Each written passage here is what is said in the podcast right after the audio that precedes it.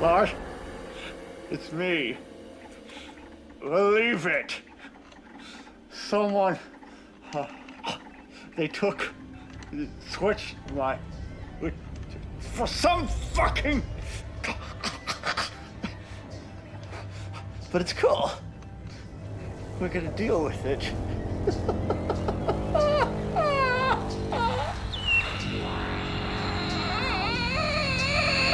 Oh, yes, we're gonna deal with it.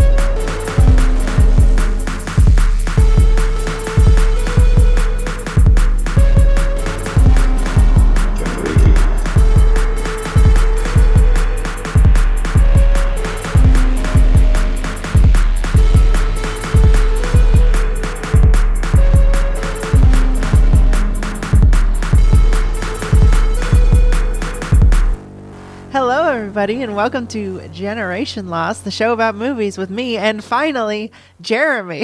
Hello, everybody. I'm back. I'm back in the back in the fray, trying Back to add fucking things, saddle. trying to add things back to my life, uh, one thing at a time.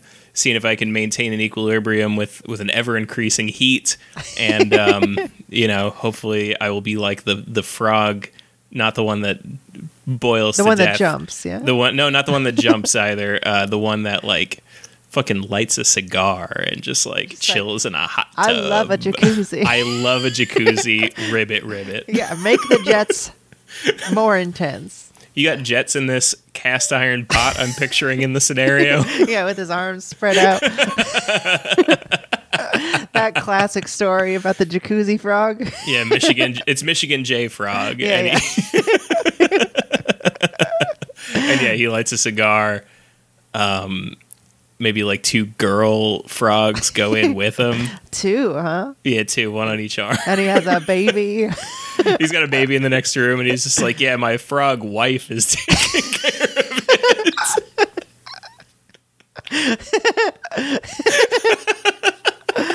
Has it been fun being an at-home dad? It's great. It's honestly, it's fantastic. Um, Is it much? Is it like much more stressful or less stressful way less like than being an, a hospital dad?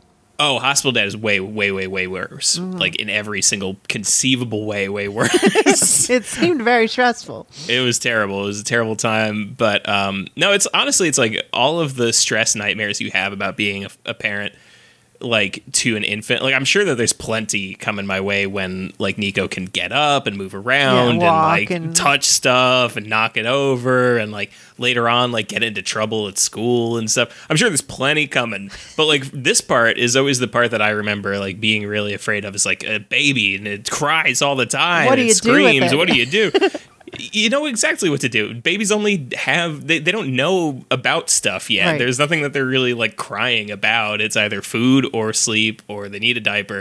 Uh, It's only a couple things. So Right. usually you're pretty well covered if you can just like run down the checklist and then be like, well, it's one of them because he doesn't know about other stuff. He doesn't know the burp, like the sh- the pants, Yeah. the food. sometimes you got to do bicycle legs to make him fart. Nobody tells Oh, you yeah. about that one. No, I knew about that one. I've done that to babies. It's yeah, very you gotta fun. you gotta make him fart. um, but yeah, there's no like you know, did he like you're like did he like watch the news? Did Yeah, he like hear sad? about like global warming? Like he doesn't know. so one thing about our show is that as he gets older, you're going to watch more and more children's movies. yeah, I'm very excited. But that, but for now, I assume it's all the same, right? Yeah, no, for now, I mean, it's I'm consuming at a just like an ever in like crazier clip. Like I I'm watching so much shit now because like so much of being a, a parent to an infant is like sitting around. Right. You can't move. You can't move. If like if he doesn't want to sleep in his crib, then he's going to sleep on your chest, and if he's sleeping on your chest, then you're stuck to the couch for a couple hours. Well, I guess I have to watch something. Yeah, exactly. And so, you know, at some point it becomes maddening. For a little while, I was like, I was doing it every night, and I'm like, I got to do something else besides sit and watch stuff. I'm freaking out. I'm freaking out. I'm not doing anything else. but um, no, I've so I've been watching just like a ton of stuff. So I'm gonna like not go too in depth on any of these, but just like a, quick couple rundown. of things that I wanted to talk about. uh, very very briefly. One is I rewatched um, Uncut Gems, which is something that I swore I would never do. Why? Well, I, I rewatched it because I had rewatched um, A Serious Man, and I realized that they are Incredible movie. the same movie. They're the same movie. it's a really similar premise. Oh, It's just this kind of like it's this this Jewish man who's who's just having the heat ever increased on him throughout Right. the film But until it Uncut Gems- snaps at the end. but in Uncut Gems, it's his fault. yes. Like he's doing it. In Serious Man, God is doing it to Right. him. Yes. Absolutely. um, Yeah, that's but true. very very similar films. And so after watching A Serious Man, I was like, I want to rewatch Uncut Gems, and the both fantastic films, very similar but uh, different in you know enough ways. ways, yeah. Uh, and uh, good companion pieces to one another, I would say. I buy about that. the uh, about the American Jewish experience. yeah, I forgot we we talked about Uncut Gems, right? Like, we, yeah, because I think we started the show right when it came out. yeah, that and The Um, Irishman were were coming yes, out. were were the early things that we talked about. Yeah, um, which I thought it was okay. And The Irishman. No, no, the Uncut Gems. Yeah, Uncut Gems. I thought it was great. I really, really enjoyed it. I think it was probably my favorite movie last year. But um, was it 2020? 2019, I think. 2019? Yeah, you're right. Yeah, it yeah. was the end of 2019. oh, we mm. didn't do like a 2020 wrap up of like good movies that came out because probably because there wasn't probably any. nothing really did. Yeah, so if you wanted that, fuck you. Who cares? fuck you, fuck you. We're past it. It's over. It's over. Don't It's look back 2021 now, or any other way for that matter. Never look behind you. You'll turn into salt. That's what I know about the Jewish Bible. exactly. Yes. So uh, those are some things that I rewatched. I also um, there is a new season of the television series Search Party. oh yeah, that which show. I've talked about in the past, and uh, highly recommend you, Bryn, watch, and everybody at home watch it. It's a really just wildly underwatched show. It's I The think everybody who watches it rates it really highly, but it's just nobody's watching it, and it sucks. Yeah, you and my sister have told me to watch it, and I just saw the trailer for the third season, and Mm-hmm. it looks so crazy. It's Um, wild. It's a I, um, wild show. But Because I have t- not watched so it yet.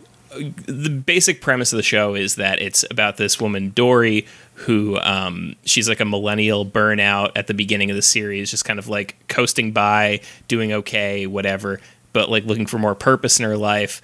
And she kind of clings to this idea of like finding this girl Chantal who's gone missing. And she just becomes obsessed with it, and all of her friends around her are just like, "Why do you care about this? We didn't even like her at school. Like she wasn't our friend. You don't care about her really." And she's like, "But we gotta find her. She's missing." And it, it sets off this whole series of events that, um, you know, not to spoil anything, but it, it gets Uh-huh. really crazy. And um, after the first season, you're kind of like, I don't know where the show goes from here because it kind of just wrapped up the story really nicely. And it does what is, I think, the most logical thing to do with something, with a story like that that you want to keep making, which is just to spend the rest of it punishing everybody. That's the only thing left to do is just like, exactly. So the rest of the series is just like, how do we hurt these people endlessly? Um, and so the last three seasons basically have just been like different ways to just like punish them for their crimes. um, and so this new season is kind of halfway through right now, and it's like one of the craziest seasons of television I've seen. And it's weirdly enough, like fans don't seem to be liking it. Like the Really? chatter online among the few people who watch the show seems to be like, "Yeah, I don't like it. It's kind of boring this season." I kind of think it rules because it's like it- it's um it's the most like high contrast show I've ever seen ever where like the the A plot is Dory is like kidnapped and like being psychologically tortured and like really really committing to showing psychological torture and like and and, and like misery and and really like every scene that it's happening it's not funny at all. It's really really upsetting most of the time. Uh-huh. it's like it's in a funny enough premise that it still feels like it belongs in the show but every time the scene gets going like you get past the funny part and then it's just like oh. This is intense. oh no. This is really bad.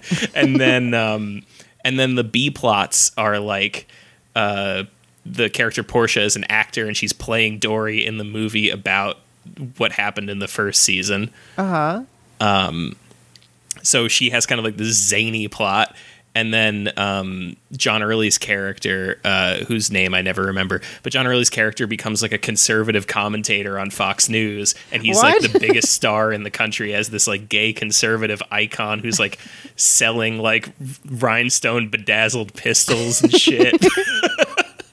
and it's just like the wackiest plots that they could possibly think of as ju- to serve as just like like the like when you squeeze a little bit of lemon on like a really fatty uh like rich meal just Uh-huh. as something to be like you got to give them something else You got, it's something to cling to. They're gonna get. They're gonna vomit from all this. yeah uh, so that's a very good show. Highly recommend everybody watch it. Uh, go you back to the first season. It's I've seen the whole series. It's fantastic. All of it is very good. And you've seen the the the all of the third season is not out yet. This is the fourth season now. Oh, the wow, third season okay. is all up. Oh, Um, okay. The fourth season is coming out. Uh, the last two weeks they did three episodes at a time. I don't know why they're doing it that way, but that's how they're doing it. Okay. Um, So next thing I wanted to uh, talk about, and it's not really like this isn't like anything that's like breaking the mold or anything or anything special. It's just a very fun show that I I would recommend people watch if you got a baby sleeping on your chest, for example. uh, it is a game show. It's a new game show on ABC uh, called The Hustler. Um, okay. And like new game shows don't really come around very often anymore you know it's usually an adaptation of a show that existed show. somewhere else or an old show or something like that Mm-hmm. the hustler as far as i can tell i haven't really looked too far into it but as far as i can tell this is a new premise for a show and it's very fun because it's like a parlor game that they're playing on tv Okay. so the premise is it's uh uh, Like a like a like a mafia kind of game. kind of yeah uh-huh Okay. Uh, so it's I think it's six people or is it five people? It's five people I think sitting around a table, uh, and each of them introduces themselves. And basically, you have ten you have ten trivia questions you have to answer over the course of a half hour, and the ten questions are all uh, you know random trivia, right? And each of them comes with a clue about the identity of the hustler. And the hustler is one of those five people who's Okay. lying about who they are. and you have to figure out who the hustler is. And basically, the idea is like each question is worth X amount of dollars.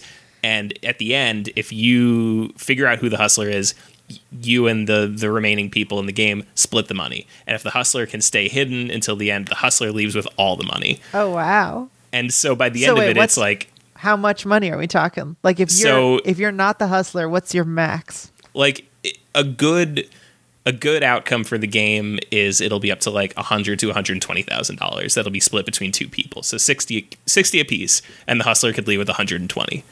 Wow. Okay, so not bad money either way. Yeah, yeah, yeah, exactly. And so each question will be each round will be like they'll be like the hustler uh, collects um, you know cigar boxes from all around the world, and it'll be a trivia question about cigars. And the idea is that you're using these to try to out the hustler because they're things that the hustler knows. Okay. So every time it's a piece of information that they know. So you're trying to like look around and be like, well, who was super confident in that answer, or who's like, who's uh, like giving clues a certain way, you know? Um, Okay. It's it's a fascinating show to watch. It's very fun. I mean, this is like very my my kind of game. Like Yeah. I love games where I have to lie. Mhm. Um, have you ever played like the Jackbox game, Faking It? I don't think so. That's like the same kind of thing. And what it is is like there'll be a question of like everyone gets a phone question that's like, um, I don't know, how many hats does this do you own? And then you're supposed to put up like how many hats, like a number in your on your hand. right. Um, and then uh, everyone gets that question, but one person doesn't get it. And so you just have to put numbers, and you're just like, hopefully you understand the question. And then like through that kind of game where you raise your hand or you put up numbers or something, Right. people have to like figure out that you don't know what the questions are. Right, so you have to try to like, And then you have to, kind like, of have lie. to intuit and vibe out like, is this going to be a question where like a hundred is a good number to say, or yeah, five? exactly. Or ten, or you know, Yeah. and uh, that's it's so nerve wracking, but I always win. Yeah, I'm great it's- at lying. I, lo- I love lying. It's the best. my um, favorite. And I, I love um, so the show is very good because uh, the other thing that's really interesting about it is like the casting is wild. I don't know how they do it. I don't know how they find these people, but like they find people with like interesting enough life facts that they kind of make a big picture. But then they find people who always, always are not the one you expect to have these certain traits. Like they try to Uh-huh. lead you towards. So it's it's cast where it'll be like the one person who's the hustler is like. So all right. So an example will be like it's a like a middle aged midwestern mom, right? Uh, and then the and that's the hustler. And the clues will be like she. Uh, um, has like a customized billiards room in her house that she made with like leopard print and whatever. Oh, And so then they'll have a guy who looks like a sex creep. right. And that's like one of the people who's not the hustler. And the idea is that they're giving you clues that are like, you know, maybe it's this person. well, you know, they'll might think like, that th- this guy looks like he has a customized billiards room. Exactly. But it's actually the lady. it's actually this lady, this Midwestern mom, who is also like a member of a cigar club and also like plays fantasy football. The point is that it's always trying to lead you towards Oh. not who it is. It's fascinating. so all Um, of these people really have their life, and Mm-hmm. then they're just like creating questions and and like, oh, I love that idea. I want to Yeah. be on this game so I know I want to be on it so bad. Oh god. I haven't even seen a single episode, and I want to be on it. But that it's sounds so much fun. so yeah, it's a very enjoyable show.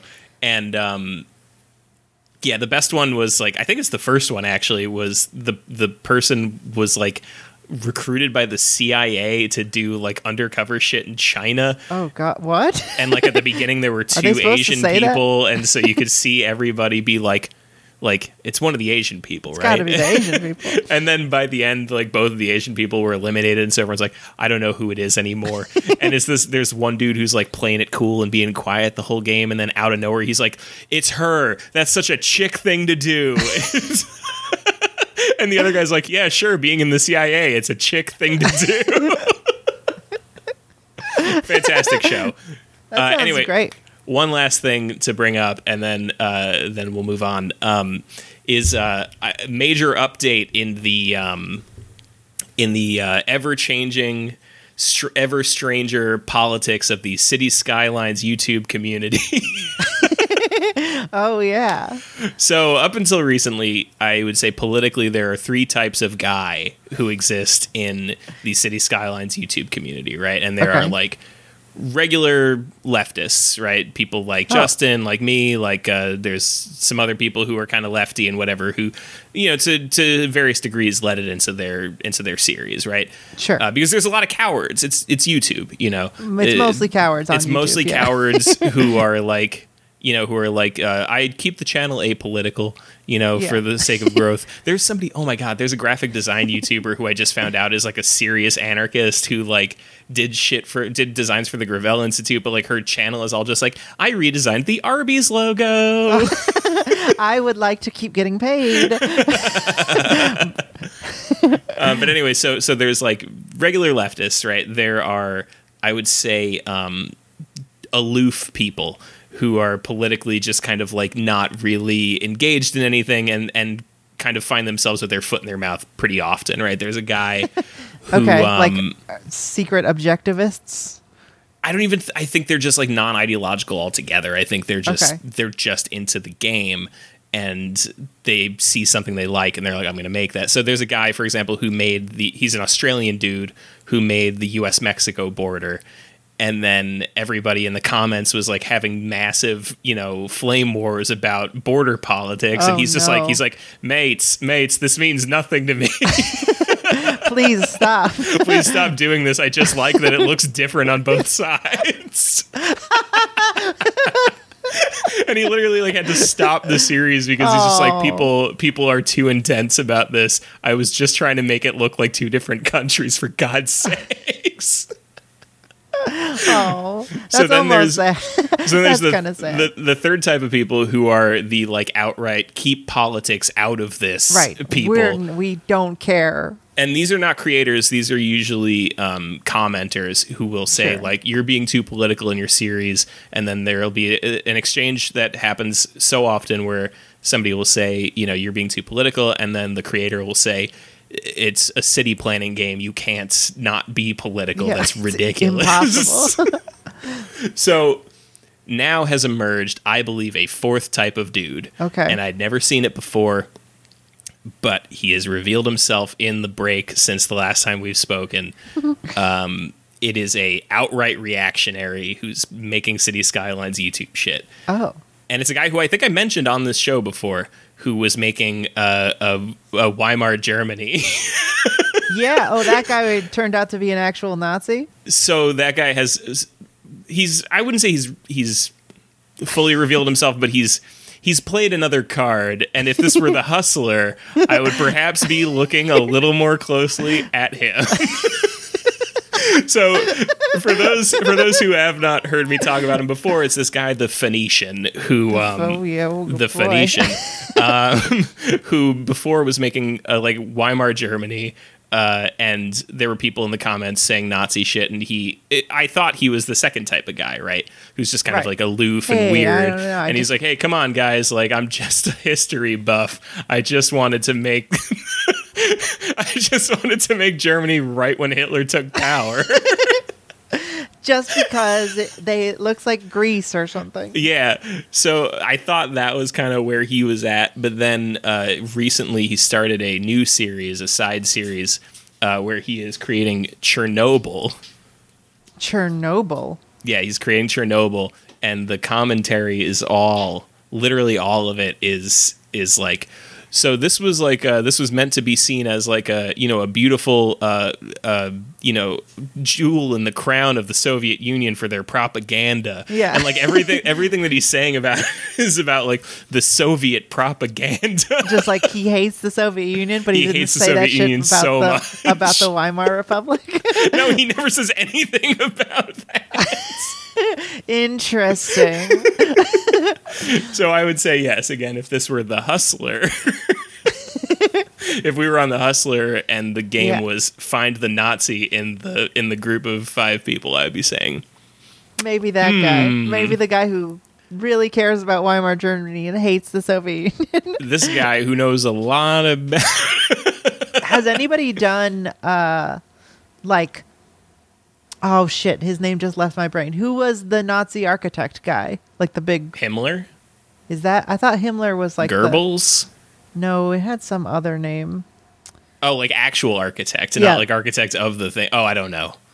Could not tell you. Um, He had he had a mate, but he had like this whole um like vision of what it was going to look like. And there's like all these like models. Oh, Speer.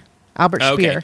Yeah, so I did actually just recently talk to somebody who makes uh, buildings for the game, and I was like, "Hey, what else you got on your, you know, just kind of chat with him. What else you got on your list of shit you're trying to make?" And he was like, "Oh yeah, I'm gonna make Hitler's palace." So but this is the guy who made like a synagogue for me, so like I'm not really sure like what his deal. Is. it's just history, I guess. yeah, I feel like I mean I knew enough about like you know it's interesting that they had this whole thing and like Yeah. they wanted to do you know Speer wanted to like redesign the whole country. It's pretty Right. crazy. I mean, it's just, I mean the you know the Soviets did a lot of that sort of I thing. know, and mean, like you do a lot of designing and shit. Sometimes it works, sometimes it doesn't, but that's that's design for you. Yeah.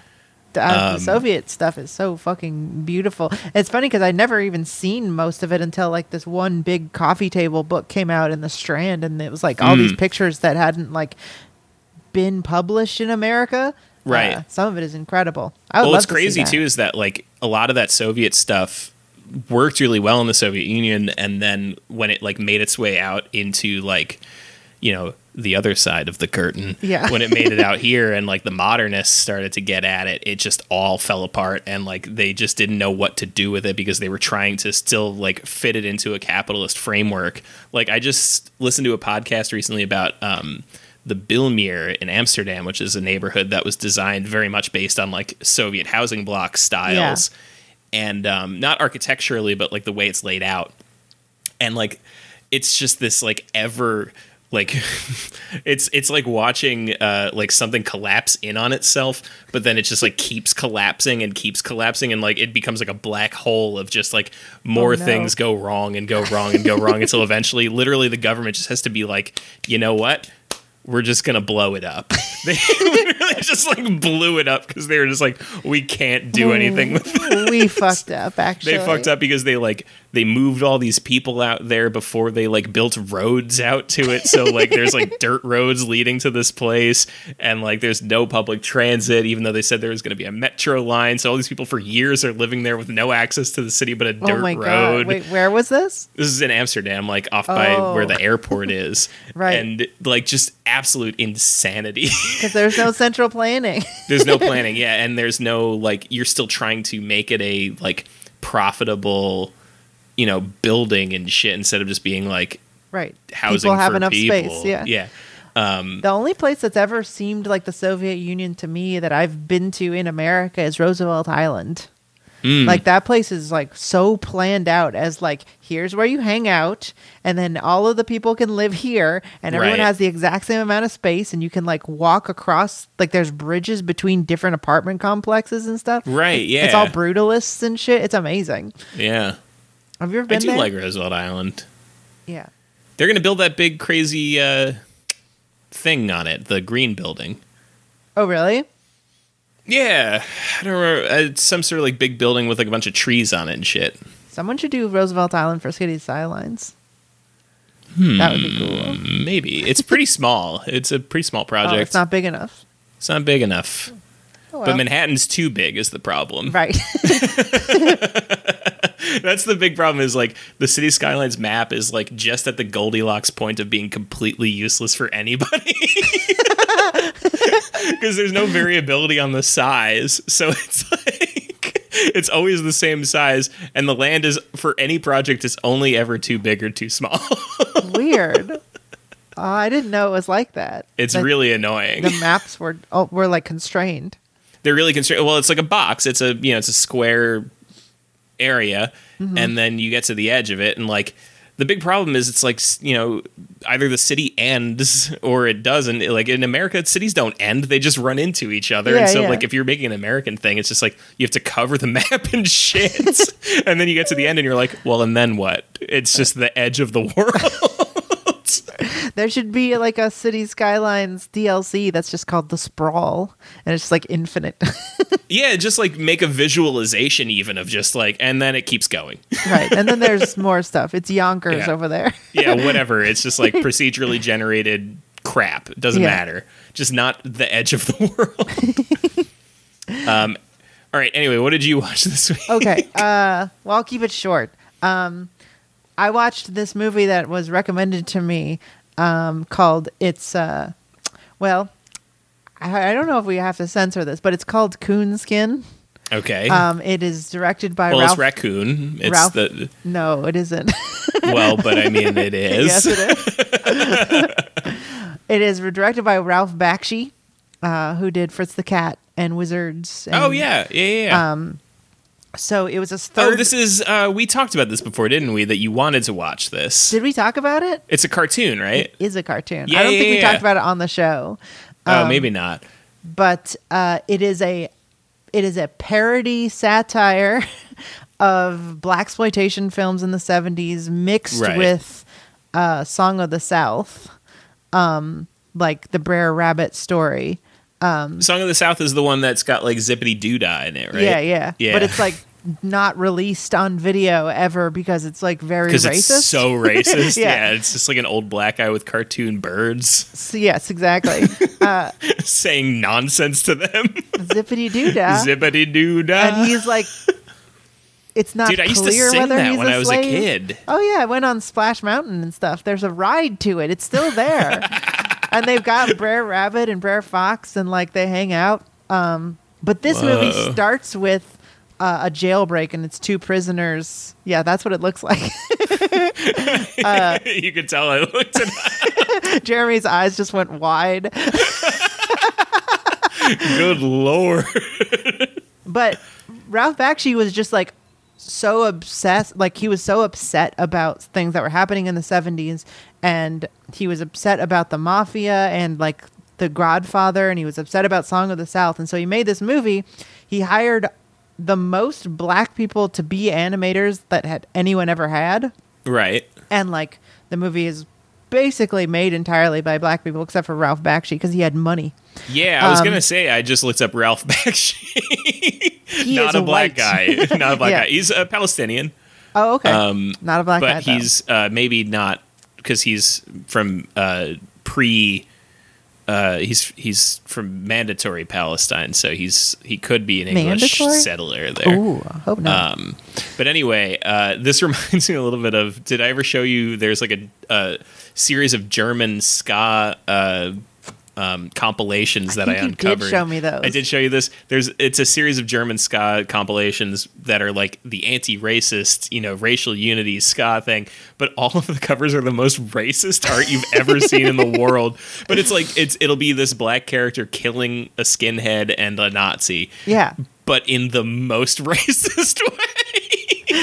and it's insane that like and and and we looked him up. It was me and uh, Kieran from uh, Corner Spady. We looked him up, and I'm pretty sure we found out that it is a white German guy who Oh no, these. he just doesn't understand. He doesn't understand. He thinks he's like being cool, and then he's just like making a, a. It's like a ska dude with like big lips and like a bone through his nose and stuff. Oh, it's God. really bad. Yeah, yeah. well, this is this is intentionally, uh, like all of the characters are racial caricatures. Right. Um, there's Jewish caricatures with you know grubby hands and big noses, and like the point is is to make a commentary on America in the 70s. Um, so yes, it looks very racist. Um, but the NAACP at the time was like, this is Good movie. good and important. Yeah. Um, and you know, it it, it had it did have there was a lot of controversy around it. Um, it premiered at the MoMA. Um, it's very interesting, but basically, it's this movie about this rabbit and bear and fox, and they go to Harlem and they find that like everybody's just like running a scam and like scamming black people Mm-hmm. and they are like this is bullshit that that you have like the cops and the mafia are all friends and they charge everybody for doing anything and then there's like this scammer named black jesus who is like just like making everybody give him his money and so they basically the movie is just them going around and like taking over and Right. like liberating harlem Huh. Um, and it is you know it looks crazy but like the movie hates cops. It hate it hates the mafia. The italians look awful. The italians look like bugs or something. Hell yeah. um it's very funny. They do be looking like that though. but the movie is gorgeously animated uh, and it has a happy ending and it's a very you know it's a f- it's a funny and gross and like it's a movie that is like intensely shoving your face in like racial caricatures um, and that's like kind of the point of it and i think it's a really interesting sort of like look at you know the 70s Yeah. um, and like what was happening at the time Can you put it Um, on the Plex? I want to watch this. yeah, sure. I'll put it on. It's uh really cool because it's I think it's one of the first movies that even attempted to do uh live action and cartoon mixture. Uh-huh. Um so there's like a part like there's multiple parts where like a real car will drive up to something and then like Right. the rabbit will get out. um but like there's no people interacting with cartoons but it's not very well done that stuff Right. but um the animation is really beautiful and really crazy looking very violent incredibly violent it's got to just be the first feature length to do that because there's old, old, old shit that did that. yeah yeah it was it's Um, definitely referencing a bunch of old stuff too Because I was gonna say Cab Calloway. I think first Oh, got yeah. famous for being in a cartoon. but it's got a lot of cool people barry white plays the bear um scatman That's very funny. scatman crothers i think is the fox um so it's it's a lot of cool like voice actors Should have Uh, been Redd Foxx. could have been Redd Foxx. Um, but yeah, I, I thought it was great, a really interesting movie. Um, and it, it's sort of the message of the movie is, you know, everybody is trying to scam you, and so you have to like kill all police and you know make an equitable living Hell yes. and break out of prison. It's great. Yeah, I want to watch this shit. Yeah. So that's what I watched. And what else we watched together was the movie called Face Off, Face off. directed by John Woo from 1997, Woo! starring John Travolta and John Travolta and Nicolas Cage and Nicolas Cage. Yeah, and uh, Joan Allen, Gina Gershon, and I think that's as far as the names go in this. oh well, it's got uh, Colvin from The Wire and the guy who owns the docks from Wire season two. it had a lot of Wire people. A lot of Uh, Wire people.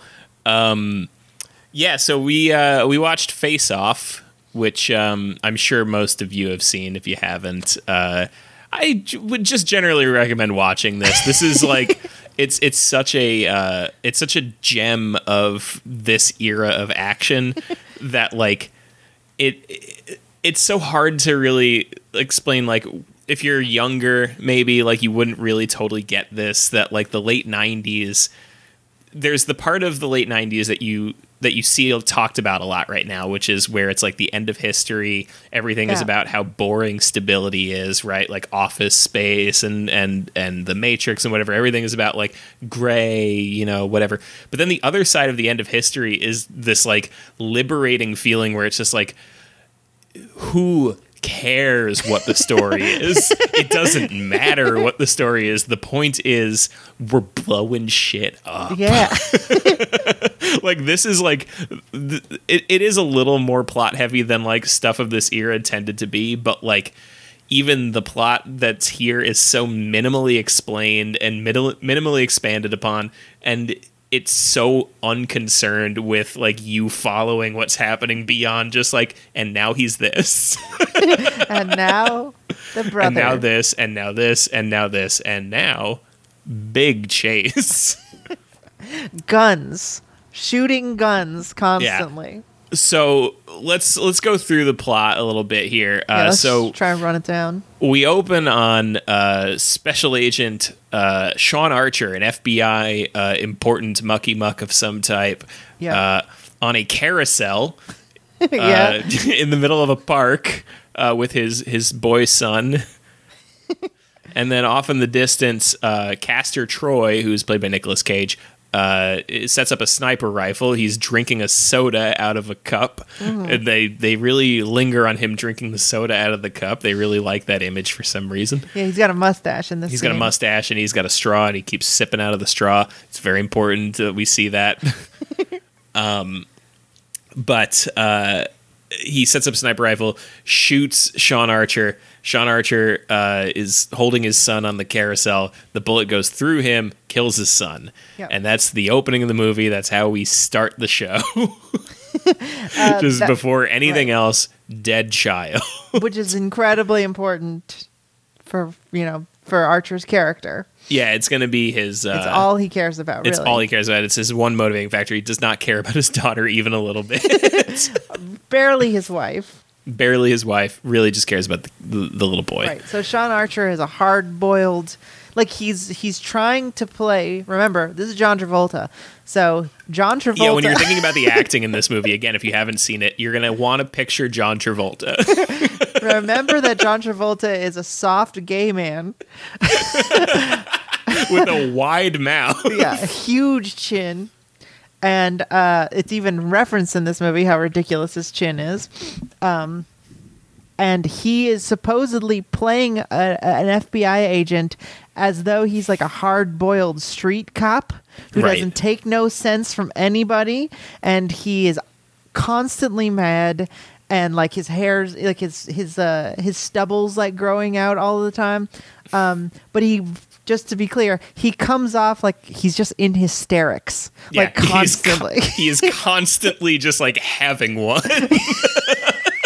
it's never like you never are like, oh man, like you never get that like you know that like very visceral feeling you get when like a man yells and you're just like dad's mad.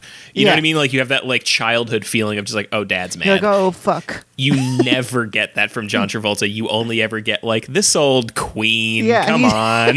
he's he's just like, can we please stop fucking around? It's like, dude, what? we are a really important counterterrorism thing.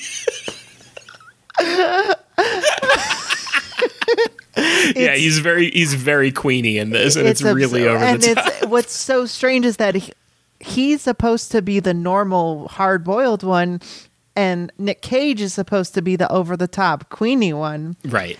Uh, but that only lasts for twenty minutes, I guess, of the Right. movie, um, and until the the main inciting incident happens. Right. So so But Nicolas Cage is even further over the top. Nicolas because- Cage is incredible in this movie. I just want to say, like, just wonderful acting from him. John Travolta, not so much. He's No. really spotty here and there. Like sometimes he does a good job, sometimes he doesn't. He's really scene by scene. He's Nicolas trying. Cage is absolutely nailing it the entire movie.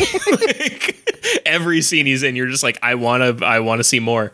honestly, okay, so the first time you see Castor Troy, he is dressed up as a priest, no reason. Yeah. He's dancing around like he's in like a, a Berlin goth club to Yeah. Handel's Messiah. Uh, he uh, He's planting a, he's planting a bomb in the right. uh, Los Angeles Convention Center. he's sexually assaulting a choir girl, and then he makes a face that is now a meme. Uh, and Mm-hmm. You then, know the one. yeah, and then the next scene you see, he's in like his bolo tie and like leather suit or whatever, and he has a box full of chiclets or something, and it's his it's his uh his airplane box Yeah. so it's like his stuff that he needs for his flight and it's like some chiclets some pills miscellaneous pills Four some joints. some joints or maybe just hand rolled cigarettes unclear and both of his and his two golden guns. yeah Um, so so something very important that you also must remember about this film again if you have not seen it this is directed by john woo Right. this is so there's a conversation that i had with matt christman on ballin' out uh, years ago about uh, this kind of very visceral feeling you have when you watch something that is not american Yeah. but is kind of trying to present itself as though it is. and it's this feeling that you get when you watch like the never ending story or like uh, like a mentos commercial uh, Right. he had brought it up as as the Power Rangers feeling this way, um, and anime as well. But basically, it's this feeling where you're watching something that's trying to present itself as being authentically American. You're like, no, but you got something wrong. Not even close. Not even close. Yeah. So this is this is one of those times where you're watching this, and this is the first time I think I've ever really watched it through this lens, where I'm like, this is the most Chinese thing I've ever seen in my life. he has a he has a golden dragon money grip. He's got two matching golden guns. He's got tiny little sunglasses that Oh, he yeah. like that that are like in the middle of his face, like Vash the Stampede. He's got like long leather duster coat. Like Yeah. the aesthetic of this film is insane. And it's funny because I remember seeing it when I was young. This is the first time I've seen it since I was like eight years old. Mm-hmm. Um, and I hated it then. Um, and this is the first time I'm watching it as like a cultural product as an adult, you know? Right. And I was just like, wow, this is insanely Chinese. it feels so Chinese because I've seen hard boiled and stuff, you know, Right, the killers yeah. and other John Woo movies now. And it's like, oh, he's just doing his shit. He's just but doing it's John Woo shit, yeah. Cage. but it's Nicolas Um, Cage and John Travolta, and everybody is American. And but like, so, okay, so so he yeah he plants the bomb. He gets on his little airplane. For some reason, uh, John Travolta is able to find out that he's getting on his little airplane, and he's like, "We got to get somebody on that airplane," and they do. Right. And and it's never explained how, and it doesn't happens matter. immediately. it happens She's just the immediately. She's just there. Uh, so they're the flight attendant, and uh, Yeah, but it sounds. Oh yeah, yeah. Go ahead. so this is the first scene where there's a strange phenomenon in this film that I have to imagine was the result of getting an NC-17 rating, where he says, um, he says like, uh, if I were to uh, uh, uh, give you flowers, where would I send it? No, never mind. If I were to ask you to If suck to my tongue, yes. yeah. If I were to let you suck my tongue, yeah. would you would you be grateful? And then she they make out, and there's absolutely no way that that wasn't a reshoot. there's no way that you can convince me that it wasn't like suck my dick, and then they went back and they were like, no, we got an NC-17 rating. You need to change this. So you think they shot a scene where she sucks his dick? or at least like they have like the head going down or something like that. It is. Or maybe he uses a metaphor like the peach thing, although the peach thing also feels like it was probably later edition. These things feel like they were meant to get a rating lower than NC 17. Um, honestly, yes. It's so weird because he's so sexual. Like Mm-hmm. a big part of Castor Troy is that he fucks everyone. Yes. Like he's a sex maniac. He seems like immediately the first thing we see him do is like be a rapist. Like he's like Right. just grabbing people's asses all the time. And like but it's it's an American movie and it feels really played down. Like you never Yeah. see him actually He's have sex. weirdly bashful about like saying like ass. it's just really strange. And his brother is too. His brother's like, You want a sex sandwich with his wife and, and sister. yeah. It's very bizarre uh, and feels like it doesn't make a lot of sense. Um, so yeah, that that happens. She turns out to be FBI. Action scene. Action Uh, scene, big he- chase on the tarmac. That, it's a tarmac her. that goes on forever. It's the it's the longest tarmac in America. Uh, Uh, they can just keep to- going and going. and stuff in this movie happens in in an instant. So Yeah. like John Travolta is in a car, they're chasing the plane and they're trying to and he's Nicolas Cage has a gun to the pilot's head saying fucking take off and then all of a sudden, literally a cut later, John Travolta is in a helicopter. Yeah, how did he get into the helicopter? Where did the helicopter come from? Who Doesn't cares? Uh, and then he's c- with the helicopter's like landing gear, c- holding the plane down. Um, and then they crash into a building, and then he gets out of the helicopter somehow, and they have building a very gunfight. important to note is not a uh, is not an airplane hangar uh, which you'd imagine there would be at LAX it's Yeah. actually uh, a jet propulsion lab where they're building engines Oh yeah, I guess. Um, and yeah they have the big big fight in the jet propulsion lab uh, Castor and his brother are going to go down shooting they expect to die they're you know firing off trying to kill all these cops and whatever. and they kill a lot of them they kill Oh, yeah. a ton of Lots of cops. This movie has probably the biggest kill count for cops I can think of. It's insane how many cops die. That's true. And yeah, they have a big shootout. Uh, John Travolta like kills him with a jet. He like turns on the engine and shoots him into a fence. Uh, it doesn't really matter. The point is, it's a huge action sequence Right, that is insane. like bigger than anything that would happen in a regular movie. Mm-hmm. This would be the end of most movies. But they do set up a thing where it's like they treat guns like they're swords. Mm-hmm. Like they're not dangerous, really. Right. Like you can just put like they they keep doing this thing throughout the whole movie where they have a they both will have guns pointed at each other's heads and then they'll quickly move. Right. Yeah. like it's like they're trying to get a better position. to shoot the head better. yeah. They'll like they're like, "Oh, this? Actually this." Yeah, And- absolutely. And, then they're just like in a different position where they both have a direct shot to each other's heads. Uh, it they doesn't dodge make any bullets s- constantly. Yeah. Yeah. It doesn't really make any sense, and that's not ever a dress. That's just completely style, and Mm-hmm. that's you know that's fine if you like that. Um, and then he knocks him out, and he goes into a coma. Yeah. In the so jet this engine. is this is where the movie starts. By the way, this is Right. The all of this has doesn't just been like uh, it means nothing. They literally could have just been like he planted a bomb and then he tripped on a banana peel Right. and that got him into the hospital. What's funny is in a normal movie, that scene would have been like the backstory of why he cares about Castor Troy. Like Yeah, he would have like all, cut his eye or that that would have been the scene where he kills his son or something. No. That already happened. This is him catching Castor Troy. Doesn't matter. He there's a bomb. Yeah. Um, and now the point in is, a there's a coma. bomb in, in the Los Angeles Convention Center. They need to know that it's there. They don't know where it is. They just know there's a bomb and that it's big enough to destroy the whole like a mile radius. So it's a nuke, I guess. Yeah, it's basically a nuke.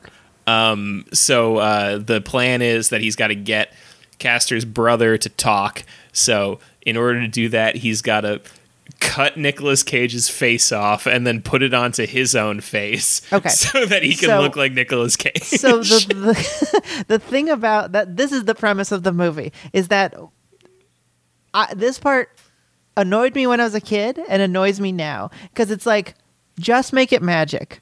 Like you might as well. why don't you just say we're the fucking CIA and we have a body changing machine and you can change into Nicolas Cage. Yeah, just have it be like you walk through a chamber and Yeah. you come out the other end. but there's this whole long sequence it's so long, where for, and then the, the thing but is, it, is it doesn't help at all. it doesn't help because it's like no one explains whose idea this was. Nope. Like his his subordinate Why did you Why did you have this technology to begin with? What were you using it for? not explained. His subordinate suggests it and is like, "You're the only one who can do this." And he's yeah, like, "I you know so much to. about him. I don't want to do this."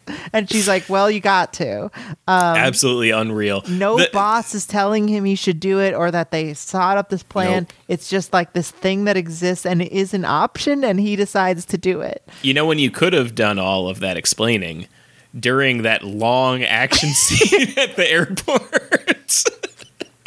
you could have cut that uh, by maybe I don't know ten, 10 minutes. minutes, so long. uh, and I think what annoys me about this movie is that everything is like this, where it's like, I I'm happy to just say you have a body changing machine, but then they take me through steps of like, well, what about my scar? Oh, we'll take that out. What about my voice? We'll put a microchip, and it's like, why are you doing this? Dude, apparently the microchip thing, apparently that was a placeholder that they put in the script and then forgot they put in there. and then when they got to the shoot day for that scene, they were just like, oh shit, we left microchip in there. I'm sure it's Uh, fine. Microchip. Yeah, because they don't care. They don't care. Uh, and and in some ways it's fun. I appreciate that they don't care. and it's really I mean, for all its faults, it is a gruesome and very well put together scene when they like cut their faces off. It like it, cool. it looks It's like, they cut faces off and put them on each other. Yeah. So so he's Nicolas Cage now. He's Castor Troy or Archer looks like Troy. Yeah. And- luckily neither of them have tattoos or anything. But doesn't he had a scar and they took it off. right, but I mean like what are they going to like give him a tattoo? Yeah. it's also funny that he like he takes his wedding ring off, but it's like clearly different sizes like at the end. Like he has different hands. Like John Travolta has huge meaty hands. yeah, there's and too many things you'd have to change. it doesn't make any sense. Anyway, and the fact that like they they like that uh Nicolas Cage as John Travolta has sex with John Travolta's wife, and then you're like, well, do they have this? Like, did they have the Same same dick? dick? Like, don't you think you'd notice? Like, um, So Castor Troy gets arrested. They the FBI arrests him, even though it's it's him. They send him to a insane Alcatraz style prison where the movie it's on like an oil rig in the middle of the ocean. yeah, and the movie turns into a sci-fi movie where Yeah. they have like it gets real anime here, where it's yeah. just So like this is this is one of the things I wanted to talk about. Is the ideology of this movie is so bizarre because it's like if it has yeah if but that's the thing is it's like it, i don't know if it does or if it like believes in anything and if it does like what does it believe because it's like it's very much a like evil like throughout the movie john travolta as both john travolta himself and as Nicolas cage john travolta breaks so many laws. Oh, yeah. and and the way that they treat prisoners is, like this is a secret prison. They say when he gets there he's like nobody knows this is here. This is not a legitimate prison. This like nothing applies to us here. We're in international waters and the whatever. Geneva Convention doesn't apply. Yeah. Like th- we are torturing you. this is a black site yeah, exactly. and so there's that he murders several prison guards on his way out Yeah. he does all sorts of really bad stuff but still castor troy is the bad guy because castor troy is the criminal you know what i mean it's like Right. this weird idea where it's like criminal is bad so you do everything you can to stop criminal even if you become criminal there's no there's a lot of reflection on like there's times where they do have like you know my my perspective is broadened by walking in someone else's shoes. You know they have that scene That's a- where yeah. like he you know he meets castor troy's girlfriend and shit and like he And says like i will never bother you again. I'm sorry that i've inconvenienced you so much. But there's never a point where he's like wow i've done a lot of bad things. I wonder if people do bad things for a reason. Yeah. Well, also the thing about this is that the thing that what you find out almost at the, like the end of the movie, the reason Castor Troy is doing this gets split so they can have it both ways. Which is a he's a political terrorist who is trying to kill three of the Supreme Court justices. Yes. And this is the other thing I wanted to talk about is the scheme. So he's blowing up the building to kill the Supreme Court justices. That's one piece of info that you get. And these are not, by the way, these are not a part of the plot. These are little throwaway lines It's that we color. both clearly keyed into Yeah. because you're trying to figure out why is he doing What this. is any of this? so he's trying to kill three of the Supreme Court justices for a militia. That's the other thing is Right. when they talk about who gave them the ten million dollars, which by the way is not enough money to blow up a mile. Are not, you e- kidding not me? even close.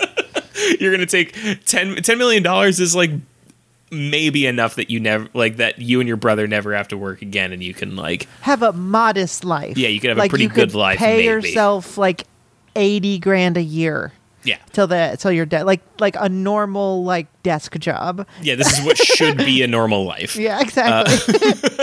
Not Uh, two extravagant amount of money. Yeah, and you're gonna blow up ten miles of dense city. Are you kidding?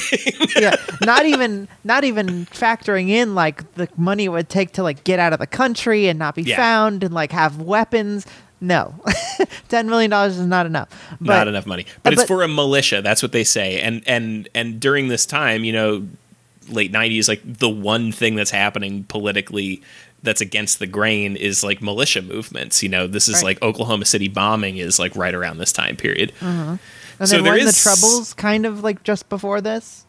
uh, i mean the troubles are like starting to end at this point Right. because this is 97 so the troubles are i think the the good friday agreement's like the early 90s um Right. So but it's anyways, fresh in people's minds. Like it's fresh in people's minds and and the but the militia that they would be probably referencing in this is is a right-wing you know rural michigan sort of militia Yeah, who yeah. are trying to kill the supreme court justices i guess to to achieve what the republicans have managed to achieve over the following two decades yeah. Li- libertarianism. I guess. yeah um but yeah just a fascinating little piece of of stuff that's in here but um so but it's like it's like it's like that's cool though. But he's not doing it for any political reasons. He's No. just in it for the money. And so you're Right, allowed yeah. to sort of be like, well, fuck him. He's just gonna kill people for money. Uh, I guess. i guess yeah Um, but and- anyway, so he goes to prison.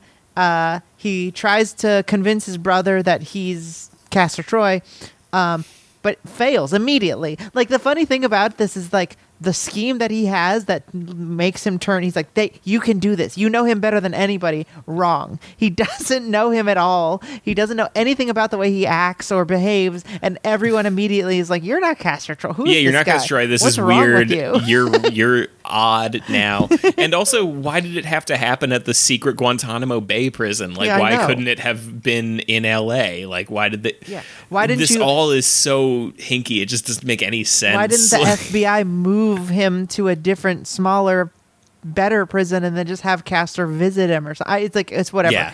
And also, you could have just like checked for where you could have put a huge bomb and like had bomb sniffing dogs first. Yeah, like a you guess. had a couple weeks. You know, you've got downtown LA. There's only a couple of big targets that make sense. Yeah. You know, like Hmm, maybe the place where three Supreme Court justices are going to be. Like, yeah, where are important people going to be over the next month? Right. Hmm, I wonder. Anyway, the, we're I think we're getting It's- too into the plot here because Yeah. we're we're going to run out of time. But basically, it's the scheme is that he's going to try to do this, and then uh, Nicolas Cage. Uh, wakes up from his coma, takes John Travolta's face, goes and assumes John Travolta's life.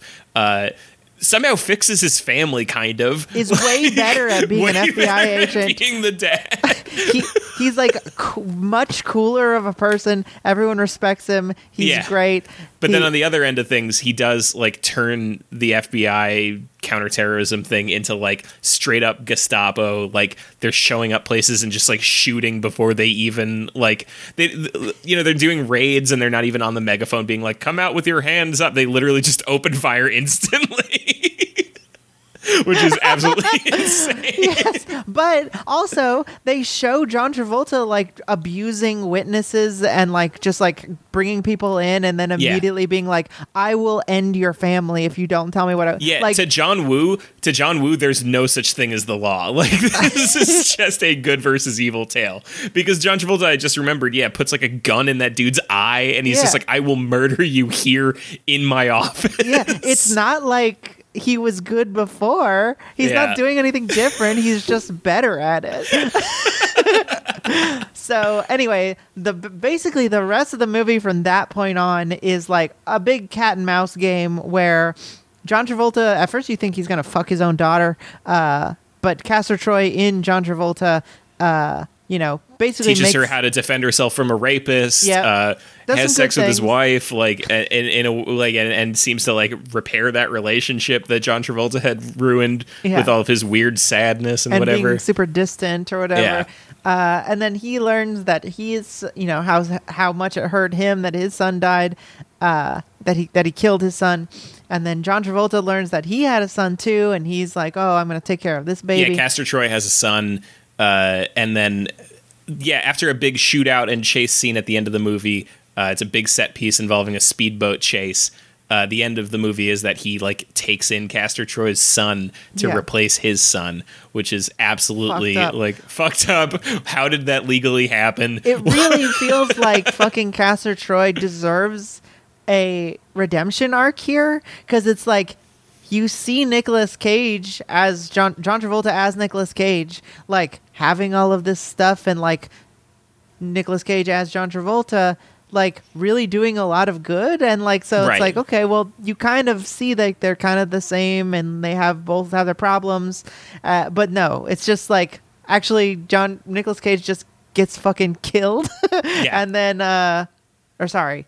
Castor Troy gets fucking killed, and then they put in put John Travolta back in his own body, and that's the end. And That's the end like, of the movie. Yeah.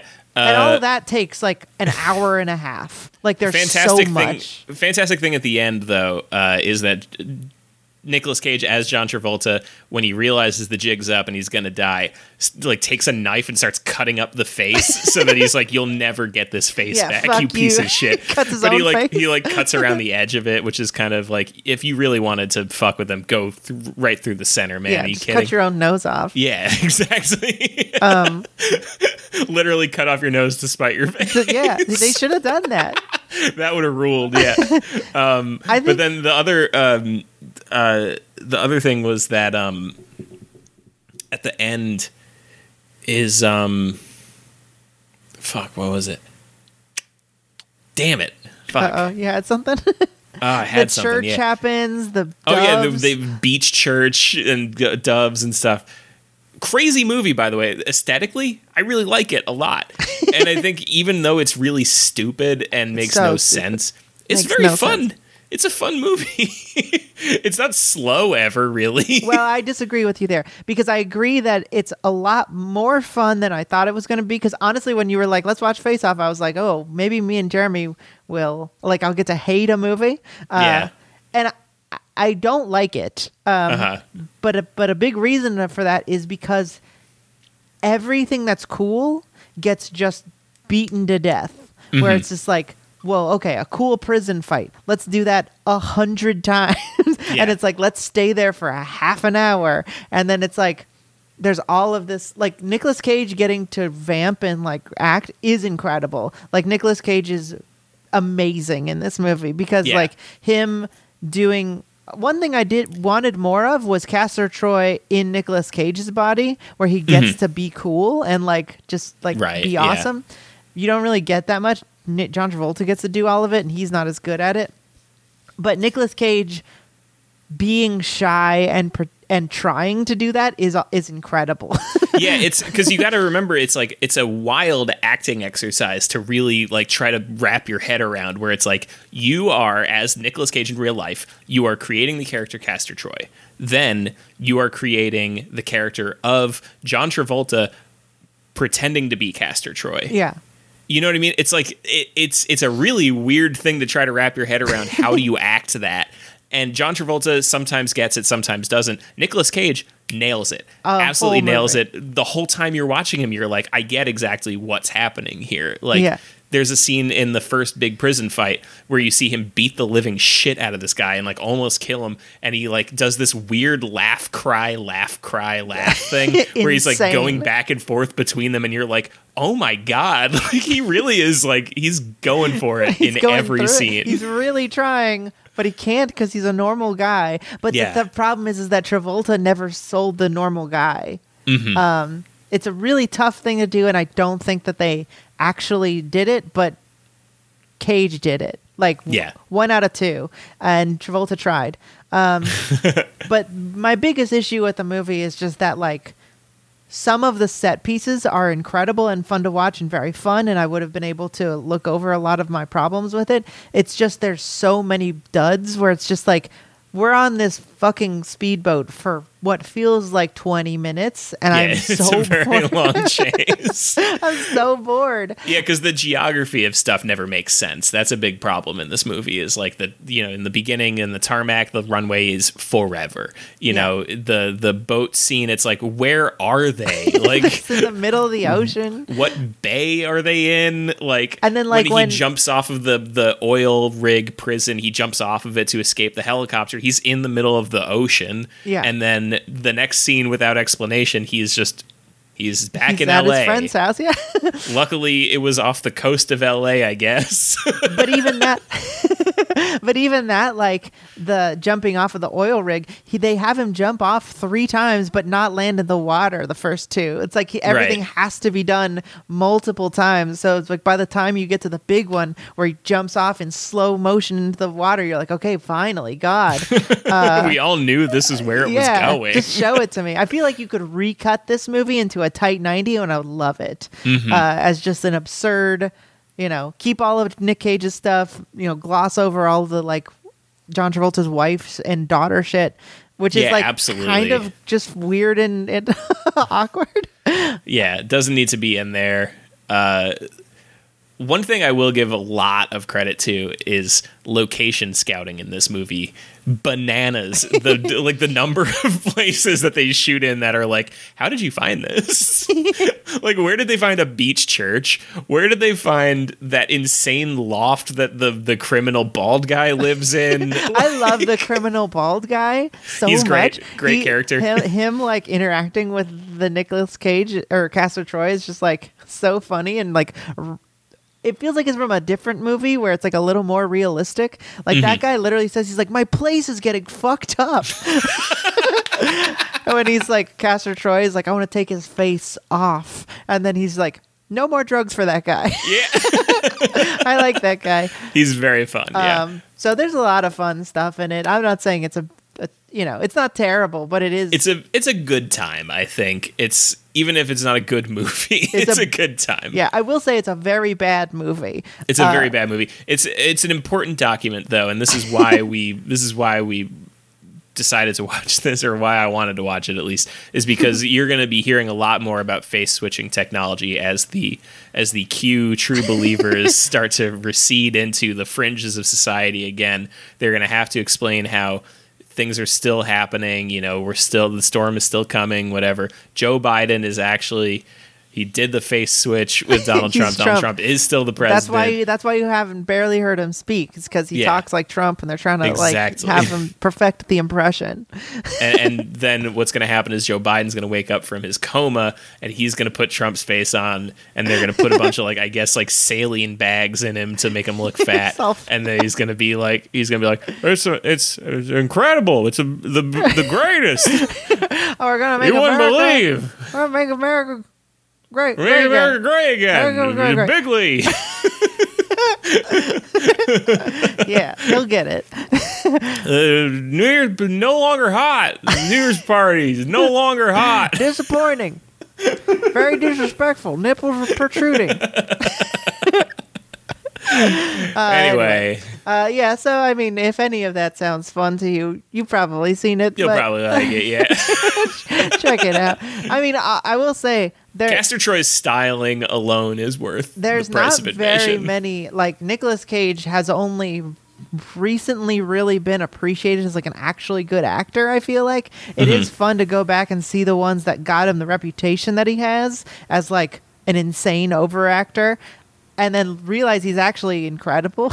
yeah, this Um, is one of those times where you're like you're watching him and you're like objectively you're overacting, but there's no other way to play this. Yeah. You're doing a great job because you're overacting. Yeah, you are doing a fantastic job. So, yep, it's a crazy movie. Uh, but you know, the storm is coming, and and I think we should all be pointing to this as documentary evidence that the FBI has this technology. Yes. and it's not crazy to think of what, what we think is happening is happening. so The day of the rope is just around the corner, and that rope is gold and has dragons embroidered in it.